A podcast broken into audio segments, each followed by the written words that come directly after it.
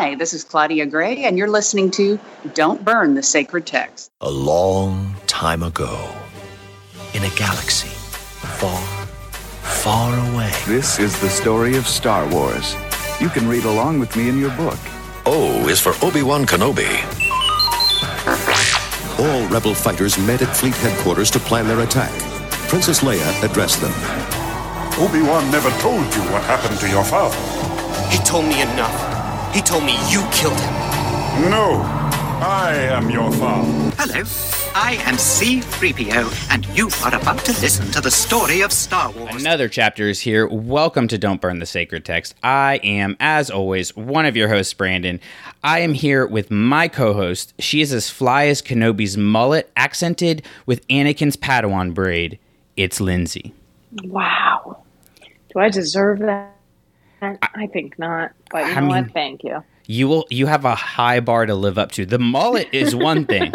but now that we know Hayden Christensen liked the Padawan braid, that's a whole nother level. Also, level.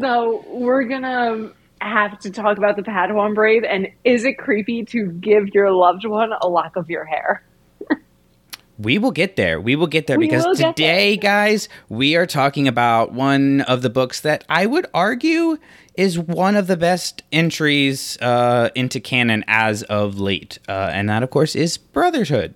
But we will get to that in just a little bit. Um, I did want to uh, provide some updates just about some stuff that we had talked about on previous shows. So, went to San Antonio this weekend if you were following on Twitter and uh, got the books for the Uvalde students uh, into my dad's vehicle to get to them. Um, and we are he's he's making sure not that it matters for for you and me and, and the brand or anything like that, but he's making sure it's known that Clashing Sabers was a part was the one that is is getting this uh, books to them. He was very adamant that it's a partnership. So.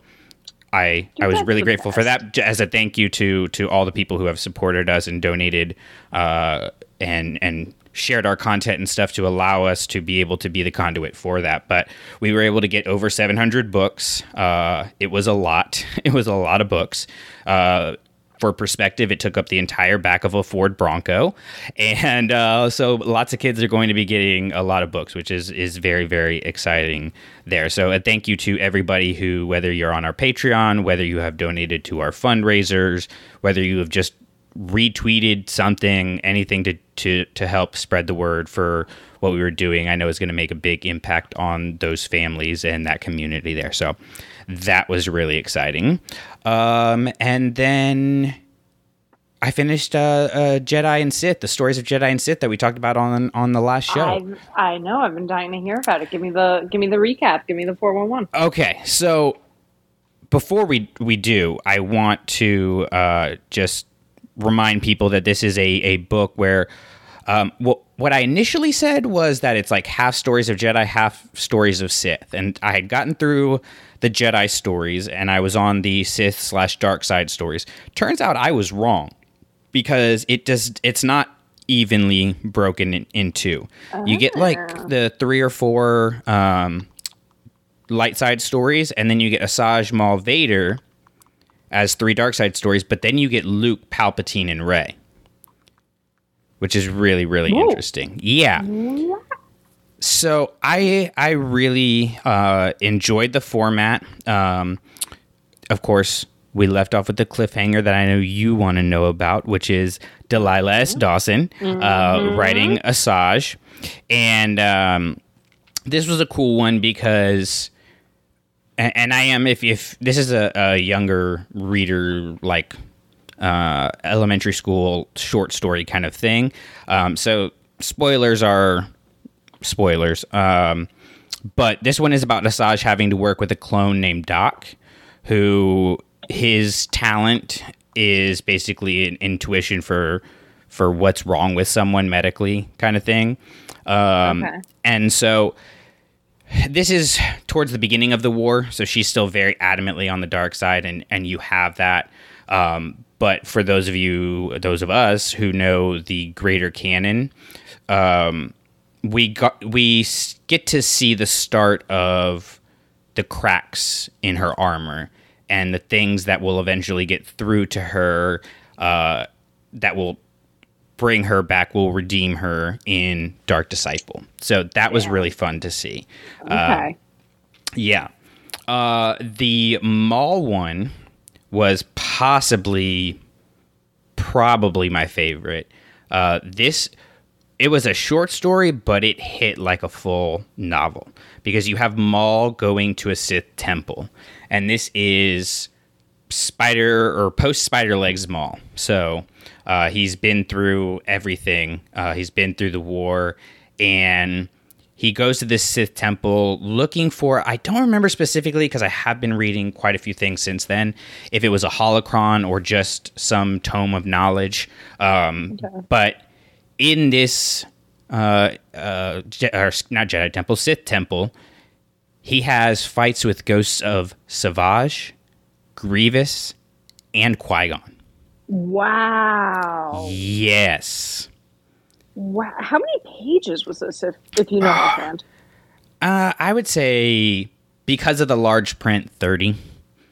Okay. So it's it's he goes, he fights Savage, and of course they talk a lot about, you know, you gave up on me, you abandoned me, my death is your fault.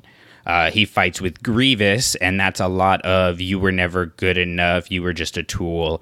And then with Qui Gon, it's you don't have to keep doing this, you can change your ways. And Qui- with Qui Gon, it's not so much a fight. If I remember correctly, Maul does try to fight him, but Qui Gon doesn't fight. Okay. So- Love that for so many reasons. So I mean Right? it sounds like overall though this this is a book where maybe if not for every single story, but at least some stories it's like, hey, look, stop what you're doing. Go. yes. Go check this out. Okay. Yes. Love A- that. And of course, you know, this is Maul. He's Sisyphus. He doesn't get what he wants. Um, so that's not surprising in, in that regard. But what was surprising was the, the next one was the Vader one. And the Vader one continues on with something that I talked about on, on Clashing Sabers on the main show with the Obi Wan series, which is making Vader legitimately terrifying Yes. and I mean, he just tears through the rebels here. Um, and I thought it was really cool that there was a white furred Wookiee who is part of the rebellion, and she, I, I believe it is she, uh, is uh, basically the target of of his anger. Um, he, she's the one who is trying to uh, bring down a, a dam or a wall of some sort that's protecting uh, whatever the empire's creating on that planet. And what I thought was really interesting was you have this this w- white furred Wookiee, very distinct looking character that, to my knowledge, we don't have in canon yet. And Vader doesn't win. He doesn't kill her, but he promises to continue hunting her. Interesting. Right? Like Why do you think that is? I I don't know. It could have been purely just an artistic choice of this is a kids book and we don't want, you know, Vader murdering people. That's the most likely answer. My hope is that this is a uh, hint of something that we might be getting in the future. I would, uh, yeah, and not even so much for the, for the story aspect, which sounds great. Don't get me wrong, but even for the the Vader character development that could potentially come from it. Yeah, yeah. It could be it could be really really cool. Uh, and then we get to the Luke story. And uh, for those of you who are are into the the Luke is uh, Luke being gay is canon uh, aspect of things, there's definitely some vibes here. Definitely some vibes.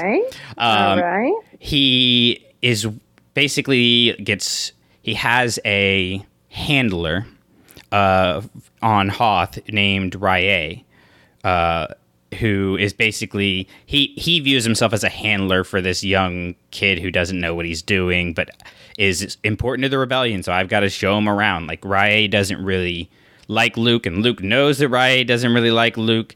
But there's also this thing where you're like, but do do they really not like each other or do they just like each other and don't want Now kiss. yeah exactly so they get stuck in some dark tunnel in hoth and have to escape there um the interest well there are a lot of interesting things in there um but Rye is from can you guess Tattoo Naboo. Naboo Whoa. and his name is Rae because it became a tradition in or a custom uh, in N- Naboo culture to have Yeah. the A sound on the end in honor of Padme after the loss of her. And so it, he doesn't name her directly, I don't think, but he does say like because of a, a queen of Naboo, and when your your eyes just like I was I was like ex- shocked, not in a, in a bad way or anything like that, but I was shocked with the the uh, Lucas gay vibes that I was getting in this story, just because I never thought they would actually like follow through with that.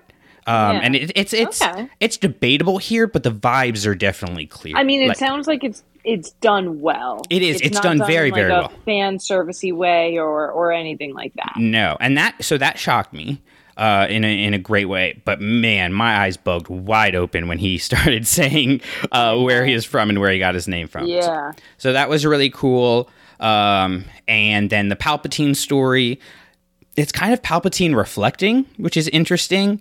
Um, about he, it's him reflecting about his battles with Yoda at the same time that Yoda is dying, because he senses Yoda dying in the Force, and he's kind of Wow. reflecting on how. Yoda was never going to be good enough. The dark side is always greater. Everything like that. Which I guess is a really too interesting concept because, like, it's one of those things where where it's like, yeah, we probably should have been talking about this and theorizing about this forever, and we just never have. And I don't mean we as in you and me. I mean the collective we as Star Wars fans. Yeah, yeah. It, it and it's interesting. Like, I mean, most of the story, at least like physically, takes place with him sitting in a chair. But it's a very internal monologue kind of thing.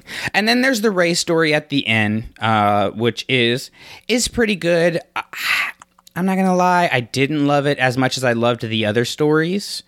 Um, but I also think every other story dealt with a character that we've had for a much longer time. Okay. And so it had more to play with because just about every story Fair. brought in aspects that we already knew or that were relatable to content that we've gotten recently. And the Rey one just wasn't. It was a good story. I enjoyed it. You being a huge Rey fan, I, I don't want to tell you anymore. I definitely think you should pick it up. I don't want to undersell it. Yeah. Um, but for me personally, when you pull in characters like Luke and Asajj and Maul and Vader, and you make those connections to things that we already know is are going to happen later in the timeline or have been happening before and what will come after, a short story like this works better for me. And we don't have that with Rey yet. So my point there is we need more Rey content. Yes, because it really is to me like they've always like saved it for that purpose. Like they don't want to give us too much Rey content and, and box themselves in. But at some point, it's like bite the bullet. Just kind of let this be okay. Let this let this Yeah. happen. Well, and here's the thing. Here's the thing. I don't know if you started it. I'm reading Shadows of the Sith right now. I haven't started it yet. No. Okay. I will say the, mo- With the nothing. move and everything going on, I I have been excited to read it. I just genuinely haven't been able to. I am not going to say anything other Okay. than this. More Rey content. And if you are somebody who has been upset about not getting any Luke Skywalker stuff of consequence in the post Return of the Jedi era, particularly uh, Legends fans who are have been upset that we haven't been getting that kind of stuff, you might want to pick this book up. Oh, I can't wait. Let's For- go. All right, good. Good. Yeah, This yeah. is this is the content we need in our lives. I I have had trouble putting it down. I made the mistake of not taking it with me when we went to San Antonio. So I because normally I don't carry with hardback uh, hardcover books just because they're too big to fit in the backpack that I bring to travel, and uh, so I ended up going to Barnes and Noble and getting Luke Skywalker and the Shadows of Mindor, which is by Matthew Stover, who wrote Return or uh, Revenge of the Sith. And now I'm reading two books that are freaking great. There's worse things in life. It's re- there are there- worse fates. There's. Have you read Shadows of Mindor? Uh, hold on. I gotta. I'll be honest. If it's legends, I gotta Google it because I know. I keep in mind. I started read, reading all the, like the legend stuff at a very young age, so I know it truly based on cover. It's probably the coolest cover in Star Wars. No, I don't think I have actually. Okay. I'm only like 50 honest, pages in. I'm definitely going to finish it. But uh, something I thought was really kind of funny, but also makes total sense, is that they have started making uh, basically movies about uh, Luke Skywalker. And they're like fictionalized legends. Okay. And so this is ironic with you know legends being legends now because now we have legends inside of legends. And there's one so they're all like Han Solo and the this, Luke Skywalker and the this or whatever, right? Um the one that is a, is pivotal to the plot is Luke Skywalker and the Jedi's Revenge. Okay. Do you get the illusion there? I do get the illusion there. It's this was- pretty What great. year would this? What year was this? Oh, I don't know. I don't know. Uh, I, I'm pretty sure he wrote it after Revenge of the Sith because there's Okay. a lot of uh, prequel references and connections in there. Okay. But it's cool. If Revenge of the Sith was actually in, in allusion to this. Well, and he- the the funny thing is, like in the Revenge of the Jedi uh, holodrama that they've made, um, it's actually like a twist on the story that makes Palpatine is still a you know the sympathetic good guy that Luke rescues because he was the friend of his you know father Anakin Skywalker and Vader is the evil one and everything like Okay, that. So it's interesting and and I especially liked liked it because I've always attached to that line that Rey says in The Force Awakens of Luke Skywalker. I thought he was a myth. And I'm like, Oh, I want to know the stories that have been Okay, told. all so right. I kind of, it's going to be my personal head headcanon. Not that these particular ones were made, but it's going to be my personal head headcanon that in universe, they made these holodramas and wrote books about Han, Luke, and Leia. And Han, like he does in Shadows of Mindor, cashed in on that opportunity because he's hmm. Han freaking Solo. So Love it. Love it. good stuff, good stuff there. Oh. But let's get into what we were talking about today, which yeah, is brotherhood. We've got some good stuff to uh, discuss tonight. Oh, well, before we get in there, though, we got to rate it. okay. And I'm pretty sure ours this time, last time we, we went on different sides of the spectrum, but I think this time we're going to be pretty similar. So I will start this time and let you know that I am rating this a four out of five. Whoa. Okay. I am rating this a five out of five, which Wow. I don't know the last time I did that. I don't know. Somebody's going to have to go back into the archives because the only book I could think of that you would put a five out of five on would be Master and Apprentice. Yeah, I'm trying to. I'm trying to think. You might actually really be right. Um, Because I remember Yeah. that one, that one, which it's ironic, right? If it was Master and Apprentice, because that's a Master and Apprentice story, and this is a a little In bit a of a Master and Apprentice yeah. story. but you So know what? Let's let's dive into it though, Yes. because I think that the the the similarities between why I like Master and Apprentice and why I like this are more more so than here's the plot and that's it. Um, but but let's have why is it for you only a four out of five and not a five out of five? It's only a four out of five because I've only read it once. so I always pick up more on the second reading. And I have a big problem with not really finding out who's playing both sides. Like, I know it's Palpatine, but when you have this big story and you have these stakes of the war and everything like that, and you have the good guys win, I feel like there needs to be someone who falls, and nobody really got defeated here. Like, you have Qatar and but he's more to me he's more of a grievous mustache twirling villain where you never think he's going to win it's always obvious he's going to lose but i would have liked either somebody that we palpatine had used pulling the strings in this bombing to go down and it build the confidence of the jedi of we're on the downside of this war or something like that, build up the foolishness of the Jedi during the Clone War uh, happening, or time spent with Palpatine about how he's adjusting his plan because of what happens here. Okay.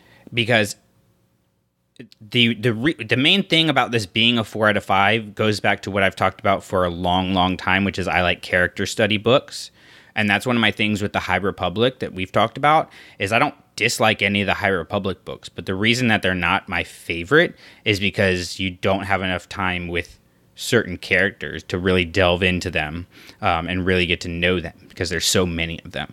And this focuses very intimately on uh, Obi Wan, Anakin, and then you have Mill and uh, Rogue. And I really loved that stuff. That that rebalancing of where we fit in with each other and how shifting identities and loyalties shift how we relate to one another and all of that dynamic and everything but for the plot itself i felt like there wasn't a satisfying victory at the end augie's municipal parade kind of thing um, and that kind of left me wanting a little bit more at the end which is why I would put it at a four out of five. Okay, so for you, it's more what it's missing as opposed to what it has. Yeah, and and because everything it has, and I know its purpose, and, and it was released around the Kenobi series for a reason. It was released in tandem with Queen's Hope for a reason, and that mm-hmm. was definitely to build up those characters, and I think it did that excellently. I felt like I was watching Clone Wars the whole time. Um, but I do like these stories if there is some hidden figure playing in the background. I like getting to the end and either seeing that villain escape and alter his plans to get you looking forward to the next adventure because this is serialized storytelling or somebody taking the the fall for it, the brunt for it, but we really know it's Palpatine pulling the strings. And right now, it's just like if you know Star Wars, you know it was Palpatine. If you don't know Star Wars, you just know somebody did a thing, and that's not super satisfying to me in that aspect. But everything else was so good that that's a minor annoyance more than it is a problem. All right, that's fair. That is fair.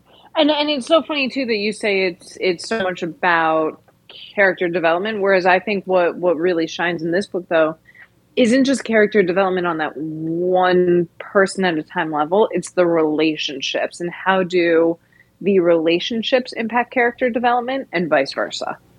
In Master and Apprentice, we didn't get a lot of Obi Wan's perspective. It was it was primarily Qui Gon. I can't think of anything where we're specifically seeing from Obi Wan's point of view. I need to reread it, but guys, I'm drowning in books right now. Um, but this jumping between characters and having each chapter be a character, I thought was I think that's one of the harder things to do as an author um, is to have multiple characters and you're mm-hmm. switching. You're not just like switching between what the characters are doing, but you're actually switching your voice to the different character. Like mm-hmm. Anakin is written differently than Obi Wan is written. So you're not getting. But this is flawless, and this is Mhm. when, Oh, absolutely. It's so it's so funny to me because when you bring up, uh, I believe correctly, probably the fact that the last book I would have given a five out of five to was Master and Apprentice. It was probably for the same thing, and what I always give Claudia Gray credit for is she can take on the voice of anyone, and it just seems so natural.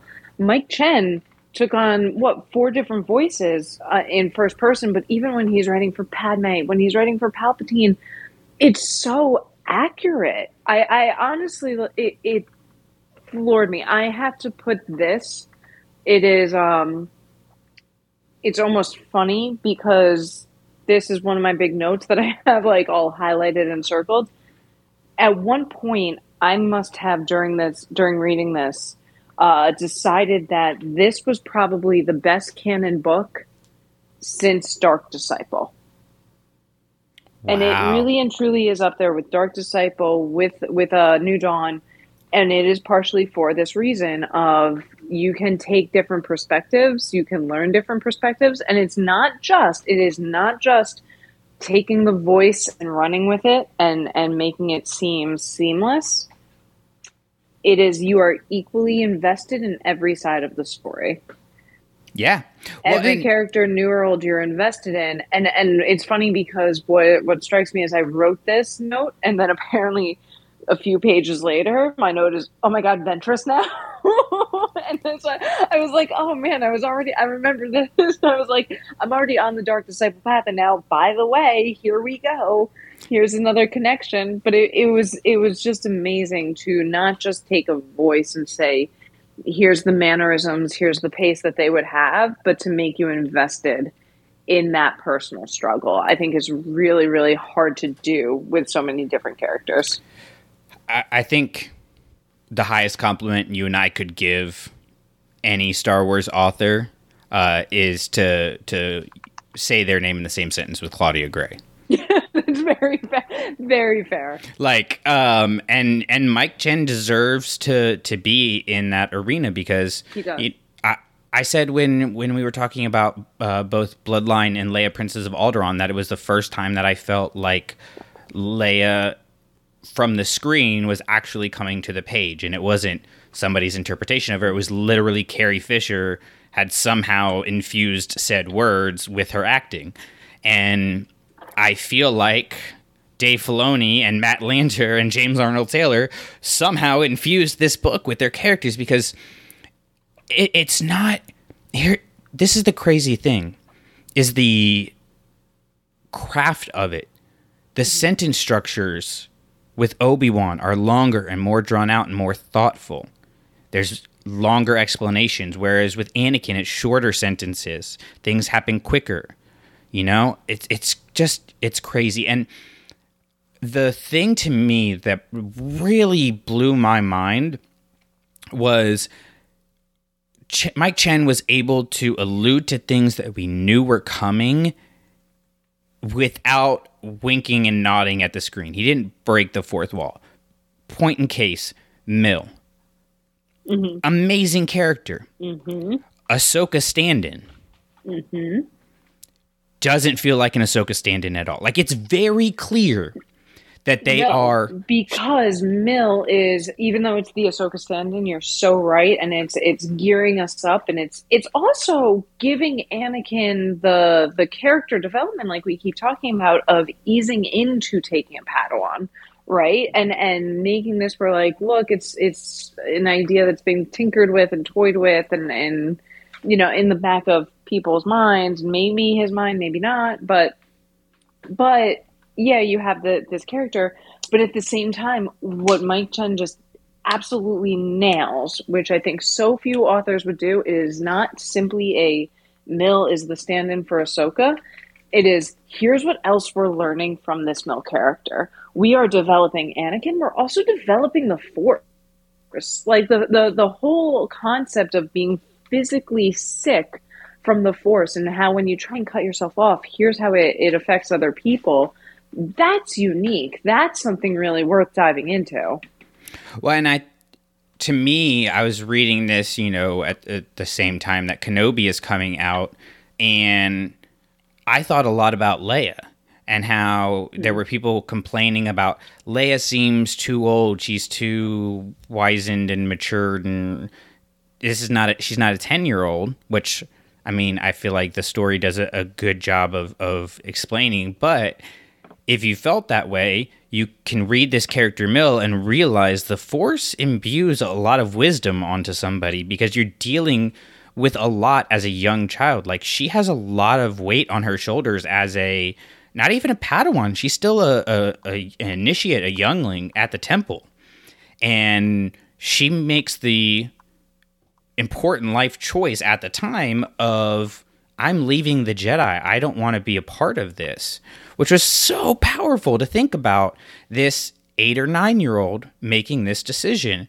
But I think it, the more we get of that in the galaxy with these Force users, with Anakin, with uh, Leia, with Ahsoka, with Mill, the more it validates that this is one thing that the Force does is it gives a sense of weight and wisdom.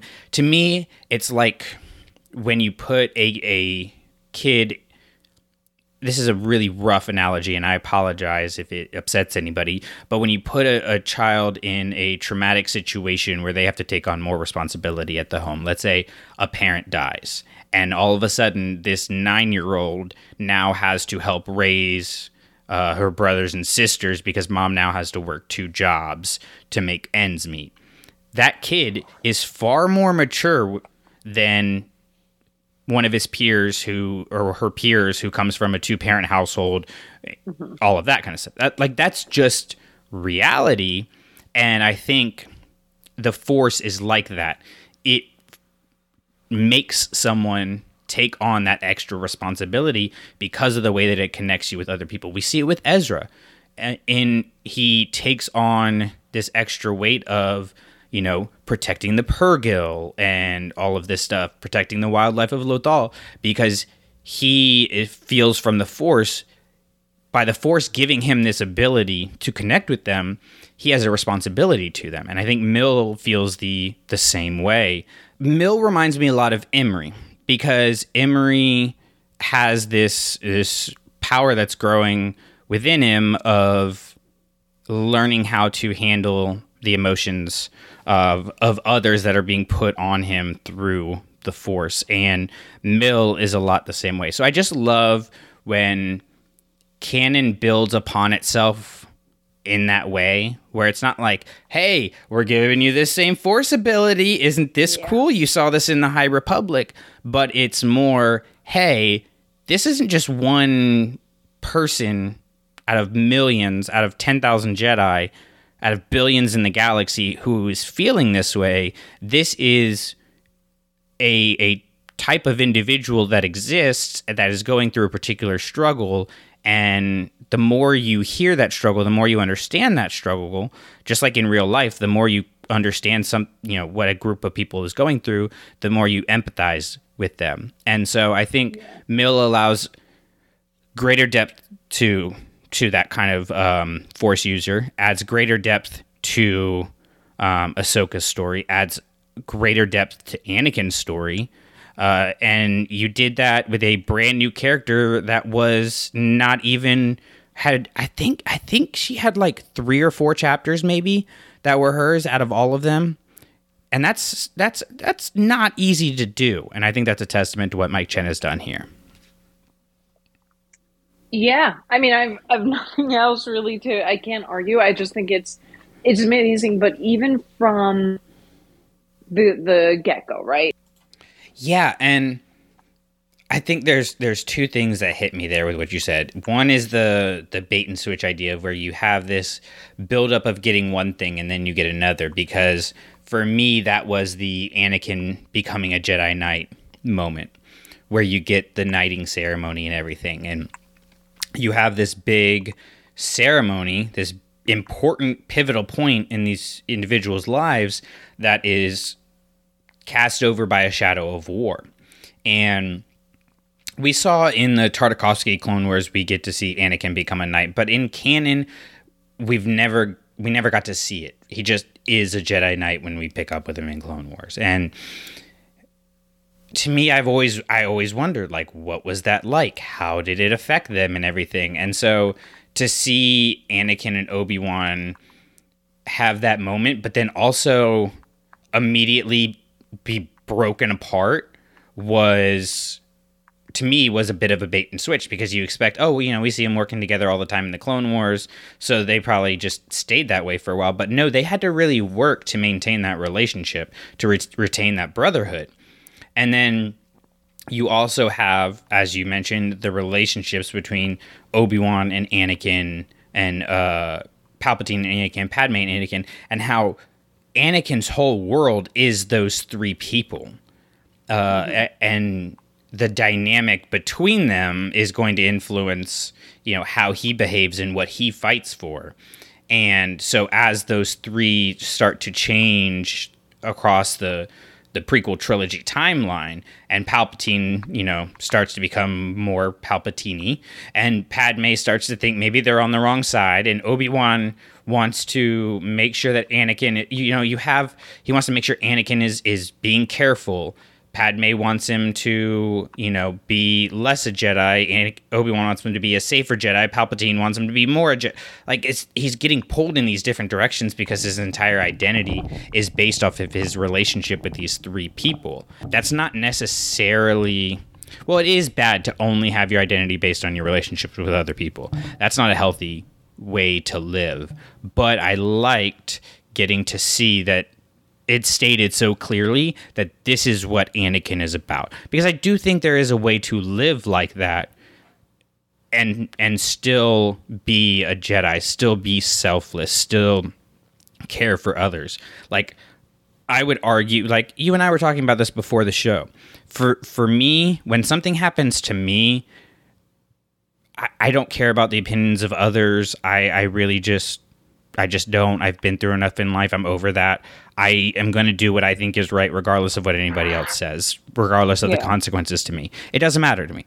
When you come for somebody that I love, I will go for the throat. I will not stop until that is that issue is remedied. And I relate to Anakin in that way, where you can put Anakin in all these dangerous kinds of situations right? You can put his life at risk. You can challenge him.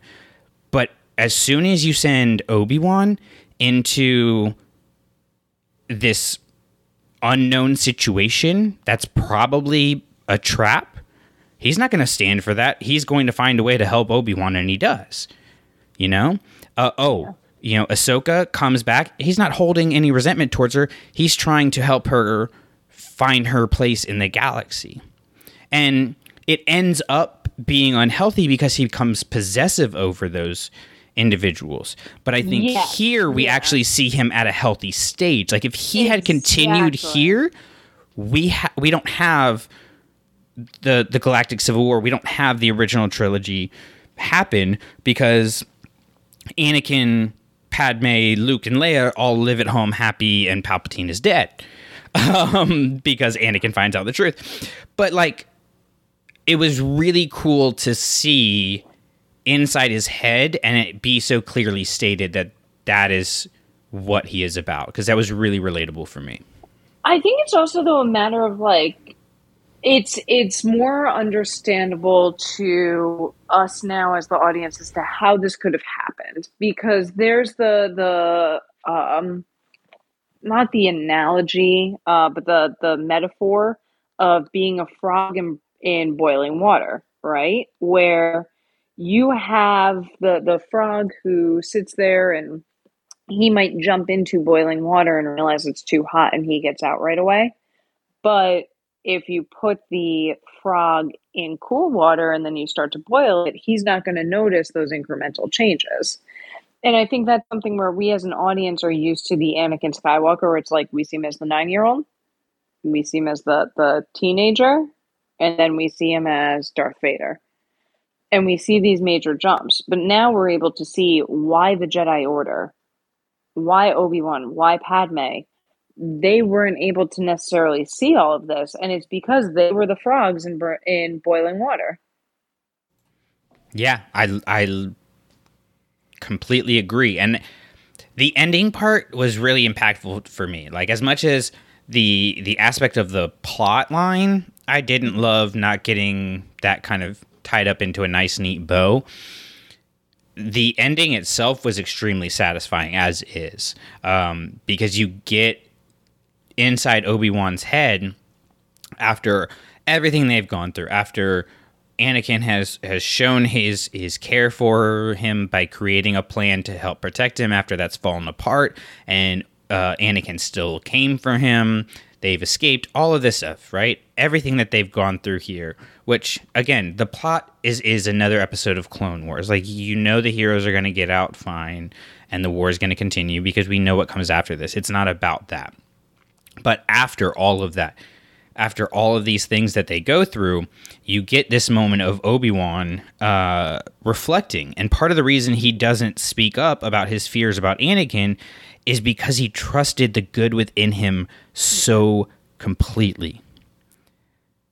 Like, that was really powerful to me of he knows something's going on but he so trusts Anakin to make the right choice and that the good will win out that he doesn't say anything because he thinks as a teacher it's it's best for him to um to to let him grow on his own. And i think when we consider that in conjunction with what we saw in the Kenobi series Obi-Wan didn't just lose the relationship with Anakin. He lost his faith in Anakin. Hmm. And if you think about everybody's had some kind of relationship like that where you, you we've had relationships where we had a friend, they were a good friend, time separates us, we go in different ways in lives, we choose different paths or we disagree with something that they're doing and we decide, you know what, I'm going to move on with my life. And it hurts and it's not fun, but it is. And then you've had relationships where that person changed so completely that you lost faith in the good. You lost faith in humanity. You lost faith in what you believed was inside that person and faith in your ability to discern that. Okay. And that is what Obi Wan, when you look at the arc of his story with Anakin through the end of Kenobi, that's what Obi-Wan goes through is he loses his faith in him. And so I think it was really interesting to when we consider if we consider just for the the sake of what we're talking about, brotherhood as the end and Kenobi episode 6 part 6 as the end you see that complete arc of it starts with him believing in his friend and his brother so completely that there is nothing he doesn't think he can do. He trusts him completely so much so that he chides himself for not naturally transitioning to being peers and being equals. He doesn't put that on Anakin for not stepping up and being like a Jedi Knight and establishing himself because we do see Anakin like struggle with what do we do next, Master? And Obi Wan has to be like, we're equals now. You make the choice. From that to goodbye, Darth. Then my friend is truly dead.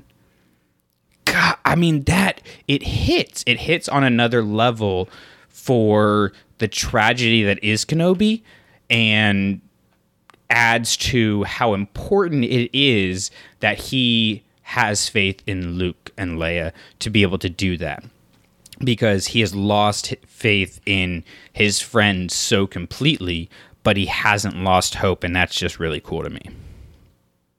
Yeah, and and that's just this is the beauty of this book though is everything you just said is so true and it is so powerful and it is just about 25% of the book. right? It's yeah, like, Like- that's a, it's it's just absolutely amazing to me what Mike Chen is able to accomplish and the fact that you can just go on this I, I don't want to ever call it a rant what you just said because it's it's so true and it's so eloquent um, but the but the soliloquy I think that you just went on is is just so beautiful and it's so moving and it's still only a small fraction of the book. This isn't even taking you know Padme into account. This isn't taking Anakin. This isn't taking the Jedi Order into account. there are so many things that are just so perfectly ex- perfectly executed in this book. Yeah, I mean, when you think when I think about the book and what is on the page itself. I know I said my I have problems with the there not being a big payoff at the end in terms of finding out who was behind the scenes. And again, I know who was behind the scenes. I know it was Palpatine. I just wanted to see it. Yeah. Uh, like that is an opportunity cost for the book. I think it could have added something to the book. What is put on the page? If we look at it without anything other than that, it's near perfect. It's about as good of a book as you could possibly have.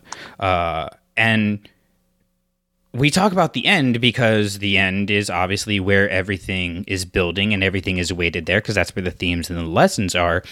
But the the end doesn't hit if you don't take the time to build all of that up in the rest of the book. That's why like I always go back to Test of Courage and loving the work that Justina Ireland does because the end of Test of Courage to me says so much about the Force and the Jedi's relationship with it. But it hits because you care about the relationship between Vernestra Rowe and Imri. You care about mm-hmm. that relationship, so you care about them going through this together. And I would argue that if you I mean, you can't really read a Star Wars book without knowing anything else about Star Wars. So for this this argument, I will say for if you knew nothing other than the prequel trilogy movies, you would still rate this book a 4 out of 5 or 5 out of 5. Like I think it's hard to argue that you wouldn't because it's it has these elements of Clone Wars. It, it, it essentially is an episode of Clone Wars or an arc of Clone Wars, but it stands on its own at the same time. And this is the thing that great canon books do. Bloodline stands on its own, but it's added a lot. There's a lot of depth to it if you know about the sequel trilogy and you know about the building of the First Order. Uh, Dark Disciple stands on its own, but it means a lot more if you know the history of these characters and if you experience these traumas with them and everything like that. Like that's what makes a really good canon book. Um, Yeah, it's it's like you can read it not knowing Star Wars and you still enjoy it. You're confused, but there it's still impactful in some way. exactly. And this does. So, speaking of the end, I wanted to talk about something I if I was going to say something in the book that that I wanted more of, it would have been Anakin and Obi-Wan thinking about Qui-Gon. I absolutely loved that I part. mean, yeah, but I think you could say that about any book ever, whether where where it's uh Qui Gon is at all possible or not. like that's always just a great. That I feel like it's kind of a gimme, you know. Well, yes. Um, and I mean, there is. This is this is again something that I love about about when they really know what they're doing with the content and they're not just putting out content. It was no coincidence that Brotherhood and Queen's Hope and Obi Wan Kenobi came out at the same time. They were designed that way. They support each other. And in Queen's Hope, we get the the moment of uh, Anakin visiting Qui Gon's uh, not his grave, but his uh, memorial on Naboo, and you get that moment of him, you know, being like, "I hope I'm living up to your expectations" and everything like that, and then you get a moment of Obi Wan reflecting on that here, and the things that Qui Gon taught without even saying it. Um, the things that he left both of them, the legacy that they carry on. One of the things that I, I even love too is the scene where uh, Kenobi is talking to what he thinks is, um, I think, like Nute Gunray about the the investigation, right, and and how you should send in the Jedi, and then Dooku comes, and and they're all apprehensive, and he even uses Qui Gon to his advantage. And and even that moment, I think, spoke volumes about again these these relationships and how they all come into play. Yeah, absolutely. I mean, like Qui Gon's legacy lives on, and I think it lives on in both Obi Wan and Anakin. And the breaking of those two is the breaking of Qui Gon.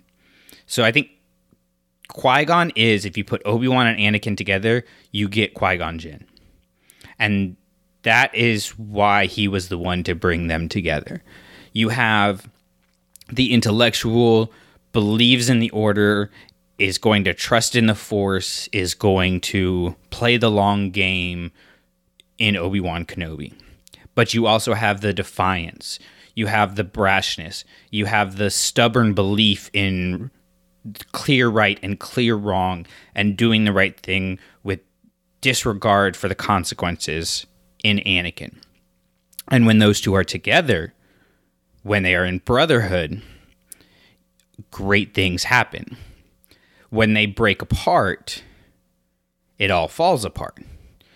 And to me, that's something that really stood out to me. And I love the, way that it's built up in this book where, yeah, we get a you know a reference here there to Qui-Gon, but it's really at the end when they have they've been separated and they've come back together that both of them reflect on Qui-Gon and what they've taught, what he's taught them and, and everything like that.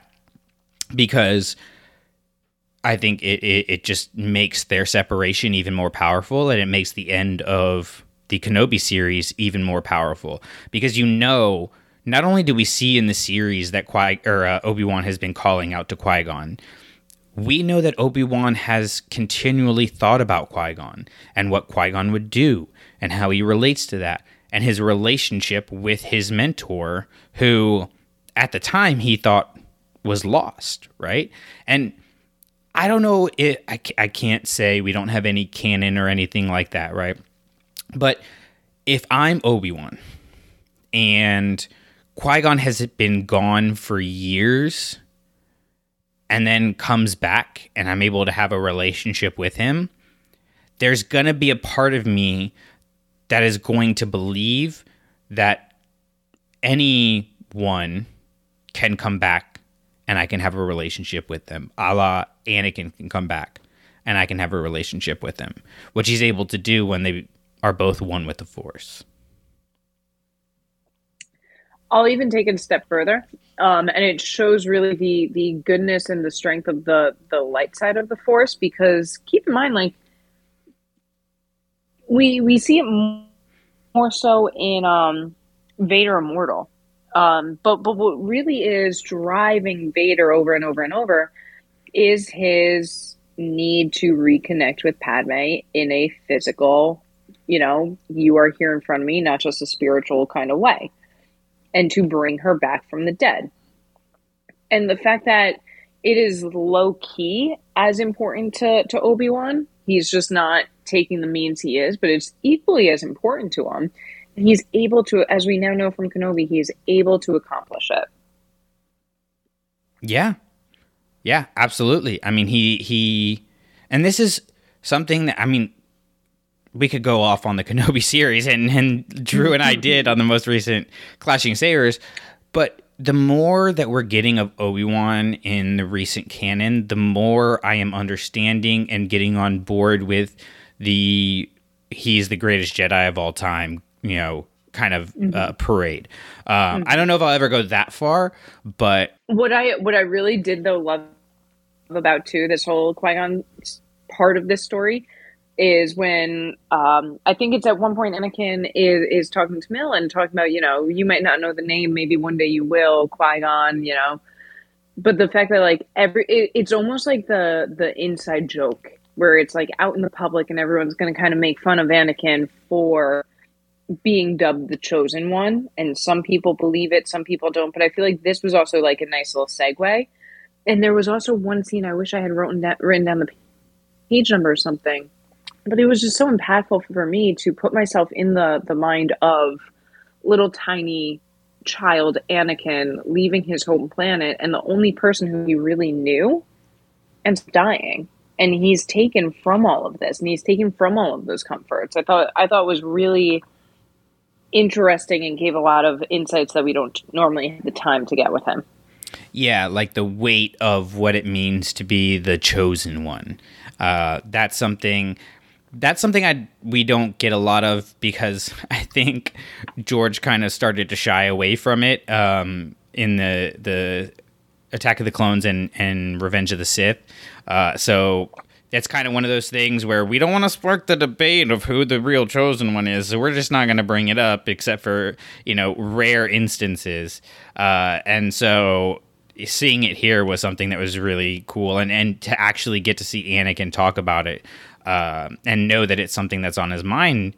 And that he, again, he thinks about Qui Gon a lot. He thinks about the loss that he's had a lot because the more we talk about, or the more he talks about, the more he sees and thinks about uh, or the more we see him thinking about the loss that he's gone through, the bigger it builds up to Revenge of the Sith. With him, he loses Shmi, he loses Qui Gon, he loses Ahsoka, he is gonna lose Padme. You, the more you get of that, again, that repetition equals importance idea is going to make his fall even more tragic. But in terms of like things, illusions, connections one that really I loved was, and this isn't stated directly, but as Obi Wan's going through this mission, and he is he's been arrested, he is in trouble.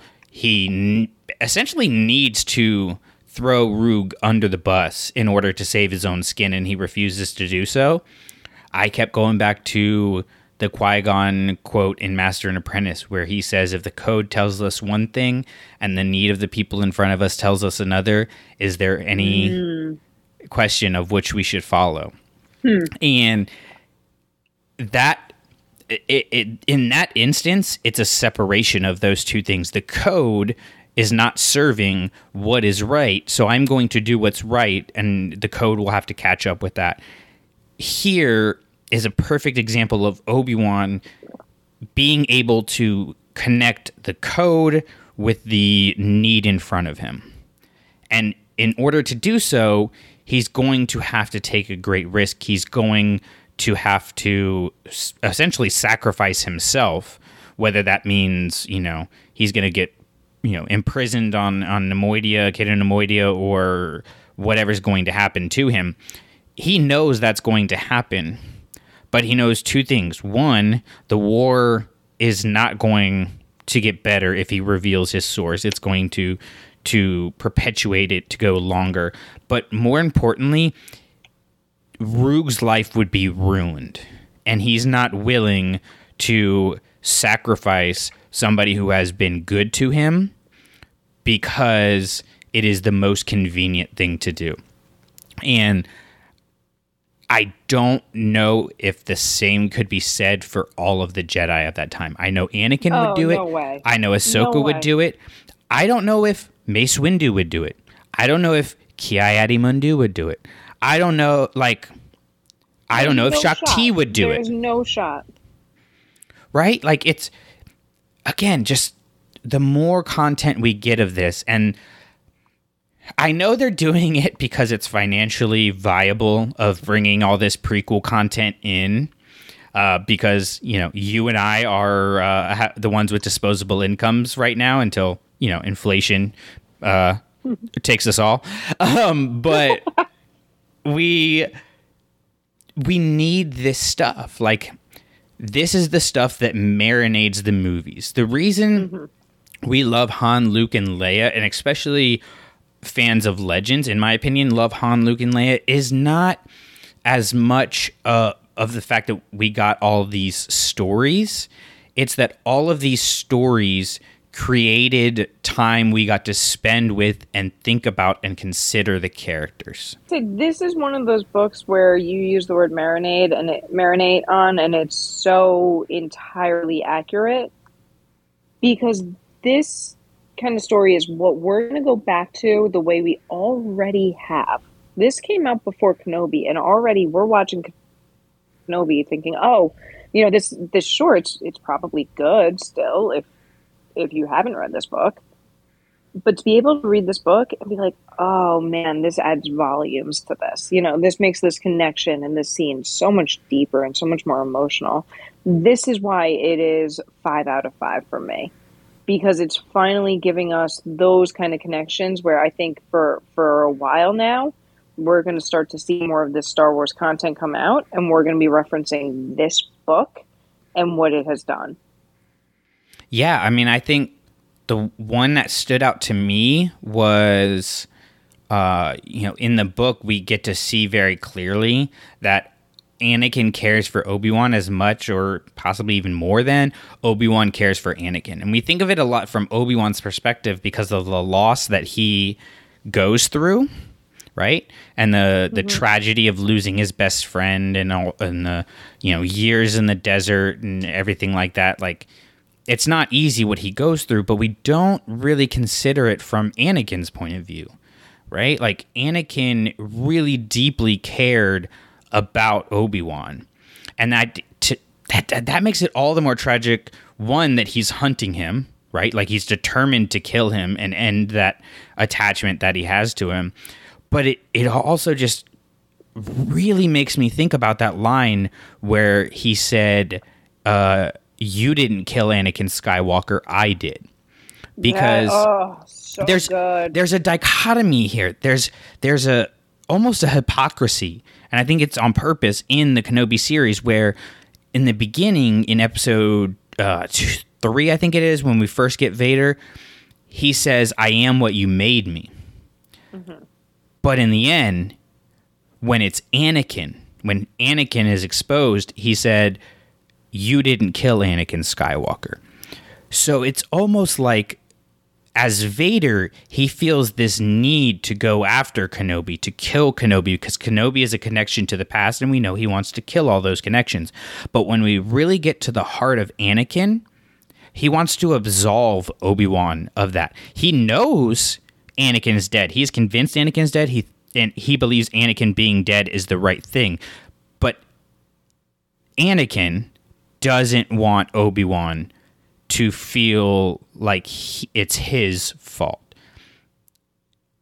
That to me just like you can get that from just that line, but when you have the Clone Wars and when you have a book like this that spends so much time showing how much these two care about each other, like at the risk of their own lives, at the risk of of democracy,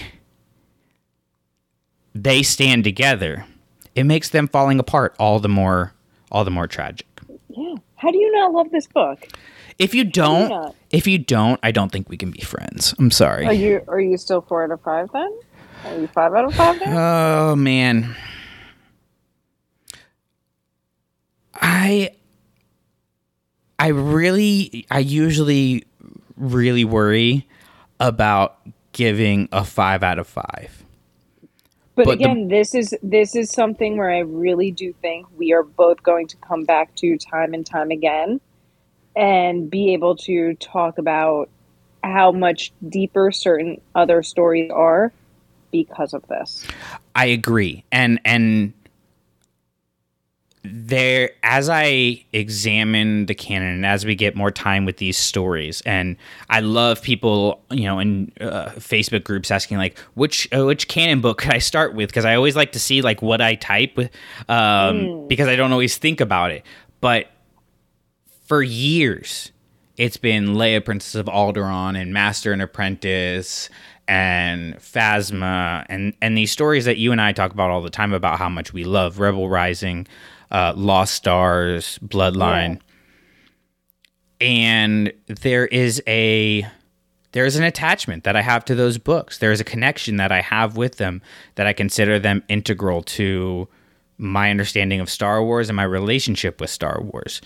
And I don't suggest those books lightly, and I don't bring up books like Master and Apprentice and, and Leia and all of these things uh, so much just because they're my favorites. I bring them up because I think that they are important to developing and building those characters and they are in a different tier from some of the other books that are not bad. They're not it's not a knock on them. Alphabet Squadron's great. Resistance Reborn is great. Black Spire is amazing. Like, but they're not in the same level as those books because those books are ones that I'm constantly thinking about every time I have those characters or anything connected to those characters. And it took time for me to get them to that level, to think of them in that, that echelons. It didn't take time for Brotherhood to get up there. Nice. Brotherhood was just there. So with that said, because I am I'm still apprehensive to call any book a 5 out of 5 because there could always be something better. I'm going to give it a 5 out of 5. Yes, there we go. Let's go. You won't regret it. I really don't think I, thi- will. I think you're because because I do the same thing when people ask where they they should start. You're you make such a good point. Like this is where you start, right? This is what's gonna one evolve your love love of Star Wars, and two, I shouldn't say evolve, elevate your love of Star Wars. But two, it's gonna get you so interested in other canon books for the first time. Yeah. And I know we've had short story entries from Mike Chen, I believe in in a certain point of view. Uh, I don't know if he's he's been in both. I know he was in one of them. Um, we need more Mike Chen books. Like We need more Mike Chen books. let's let's just take for for granted that Claudia Gray is going to be exclusively High Republic from now on. Yeah, Uh, We don't know that for sure, but just but for for the time being, as long as High Republic is going on, Claudia Gray is going to be doing High Republic. Mike Chen needs to be the non High Republic Claudia Gray, where you need a character story to help you with this. Mike's got it. Because I think he does. I want to see him write something around the time that Andor comes out. I want to see him write this. This is going to show you how much I love what he did and how much I love him as an author and his craftsmanship and his skill as an author. I want him to write something connected to Ahsoka Wow. Hell yeah. All right. off of one entry. I wouldn't have, and this is not a knock on, on Claudia Gray. I would not have said the same thing about Claudia Gray after just Lost Stars. I would have said the same thing about Claudia Gray after Lost Stars and Leia, Princess of Alderaan, and Bloodline. After you know a proven track record, and it it it's not a knock on Claudia Gray at all. Y'all know I love Claudia Gray. Claudia knows I love Claudia Gray. She's the best. She's amazing. She's great for Star Wars. But I think she established the bar, and we know where that bar is at. And not a lot of people have reached that bar with m- one chance, let alone multiple chances. And Mike Chen did it on his first try. Immediately. Immediately. It, it can't be it can't be overstated how how I insanely good that is. And and I want to say this too because I think so often we let our preconceived notions kind of dictate what we think. I, based on the the characters and based on the storyline here and, and the time period, I think I was expecting a lot, which normally leads to because I'm expecting a lot. I am also going to be used to disappointment right i'm gonna i'm gonna be okay with not getting everything i want and and just accept that these things happen he exceeded my absolute and they were very very high my absolute highest expectations I think the moment that I was really, really hooked, and it's as much for the moment as it is for the craftsmanship of writing, was the Asajj Ventress reveal. Because yes we get that, you're kind of like, that could be Asajj. But mm, oh see i was stunned by it well, you get the she has the hood over her head and she's bald and all these things that you're like, okay, it could be Asajj. It could also just be because that is a, a look that is very easy to visualize in your head as threatening and scary because it's, you know, hidden in the shadows kind of look. But then when it's revealed it's Asajj, it didn't feel like pandering. It didn't feel like, oh, I'm using Asajj here. Look how cool I am. It felt like, yeah, obviously you would use Asajj there. You know from the writing that this needs to be somebody important, but it, he could have made it somebody important and new. But instead, he took the risk of bringing in a beloved character as the foil. And again, you have to think about the the risk of doing that because you can't kill her in the end. You can't even give her a, a, a major defeat in the end because this is so early in the war. It's before you know we even pick up with the Clone Wars. So she she still has so much to go through, and you need to make her the character she is in a in a singular time. But you also need to make her figure out a way to defeat her in this one story without degrading the rest of the story that she has. And I think Chen did that through the same way that, you know, Filoni talks about dealing with Darth Vader, which is using very sparingly and very intentionally. And it would have been really easy to have this book from the perspectives of Obi-Wan, Anakin, and Asajj, but we didn't. And that was intentional. And it was executed perfectly where you still feel like Asajj is a threat. You still feel like your heroes are in danger. And you still build that character. But that reveal moment to have it not be a letdown was extremely impactful in me going, yeah, I'm on board. That was the moment where I went from just, this is a really good book to, okay, I'm all in. We're Clone Wars right now. I am all in. Let's go. Lindsay, I'm assuming you're still a five out of five. Oh heavens, yes. Okay, I, I couldn't see any of my arguments that would have uh, degraded your score there, so I feel like that's pretty. Could you imagine if after this I was like, eh, three out of five, I guess. Yeah, you're like, mm, no, I actually disagree with you on everything. This book wasn't that great. No, this book is really, really good. Uh, definitely go pick it up. I mean, you've picked it up if you've gotten this far because we don't do plot stuff. But uh, definitely uh, shout out to Mike Chen. Tell him how much you love this book on Twitter, Instagram, all of that stuff. And uh, let us know your thoughts on that there as well at Clashing Sabers on uh, Twitter, Instagram, and on TikTok.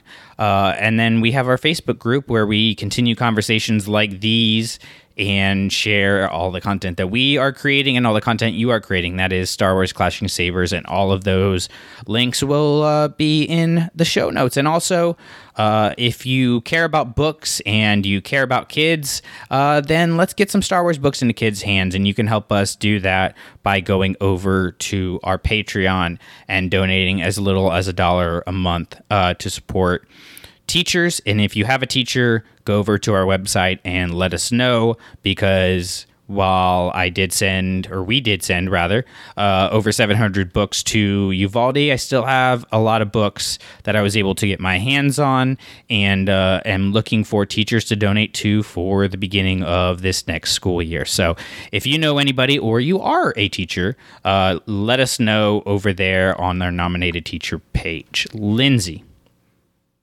what do you have going on and where can people find you? Honestly, best place to find me is going to be over in that Facebook group. If you want to tell me why you also love Brotherhood and Mike Chen, or if why I'm absolutely wrong and this is a one out of five, we can always debate it. Head over to the uh, Clashing Sabers Facebook group.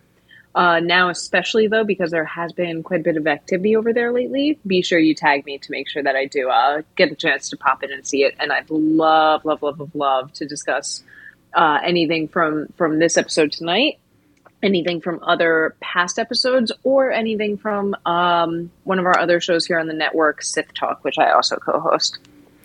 Yes, and if you're subscribed, you get all of our shows. And as I teased on the Clashing Saber show, uh, both Adriana and Mark are working on some evolutions of their shows that are going to be really, really exciting. So if you are subscribed, you don't have to worry about hunting them down or keeping up with Twitter for when the new drops are because they will go right to your feed all in one. So we will see you later. And remember to keep reading, keep writing, but whatever you do, don't burn the sacred text. All right, by this point, you know how this goes. Their stuff, their stuff, our stuff, our stuff. Not associated with Lucasfilm. Kathleen Kennedy, give me a call. Dave Filoni, I'm there if you need me. Our thoughts, they're our thoughts. They don't reflect Lucasfilm or anybody else associated with this stuff. So, if you don't like it, we're sorry. If you do like it, great. Let us know either way on iTunes, on whatever podcatcher you're listening to us on. Rate us, review us, share us, tell your friends about us, and dadgummit, whatever you do, just don't burn the sacred text.